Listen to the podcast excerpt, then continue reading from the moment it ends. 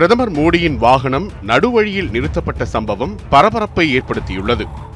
உச்சக்கட்ட பாதுகாப்பு வலயத்தில் இருக்கும் பிரதமரின் பயண திட்டத்தில் ஏற்பட்ட இந்த குளறுபடி அனைவரையும் அதிர்ச்சியில் ஆழ்த்தியுள்ளது.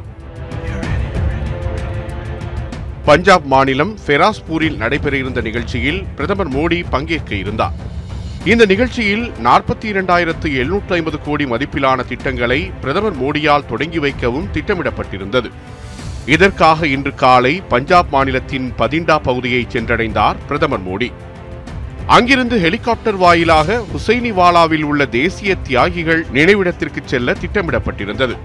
மழை மற்றும் மோசமான வானிலை காரணமாக வான்வழியாக செல்ல முடியாத சூழல் ஏற்பட்டது.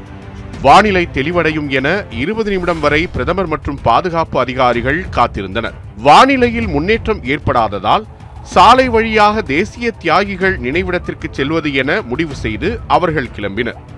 பிரதமர் மோடி கான்வாய் செல்லும் வழியில் சில போராட்டக்காரர்கள் காரணமாக சாலை மறிக்கப்பட்டிருந்ததால் பதிண்டாவில் பிரதமர் மோடியின் கான்வாய் பதினைந்து முதல் இருபது நிமிடங்கள் அப்படியே நிற்கும் சூழல் ஏற்பட்டது.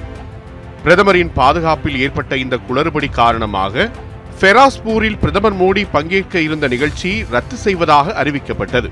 பிரதமரின் பாதுகாப்பில் ஏற்பட்ட இந்த மிகப்பெரிய குளறுபடியை கவனத்தில் எடுத்துள்ளதாக கூறிய உள்துறை அமைச்சகம் இந்த சம்பவம் குறித்து பஞ்சாப் அரசிடம் விரிவான விளக்கம் கேட்கப்படும் என்றும் தெரிவித்துள்ளது.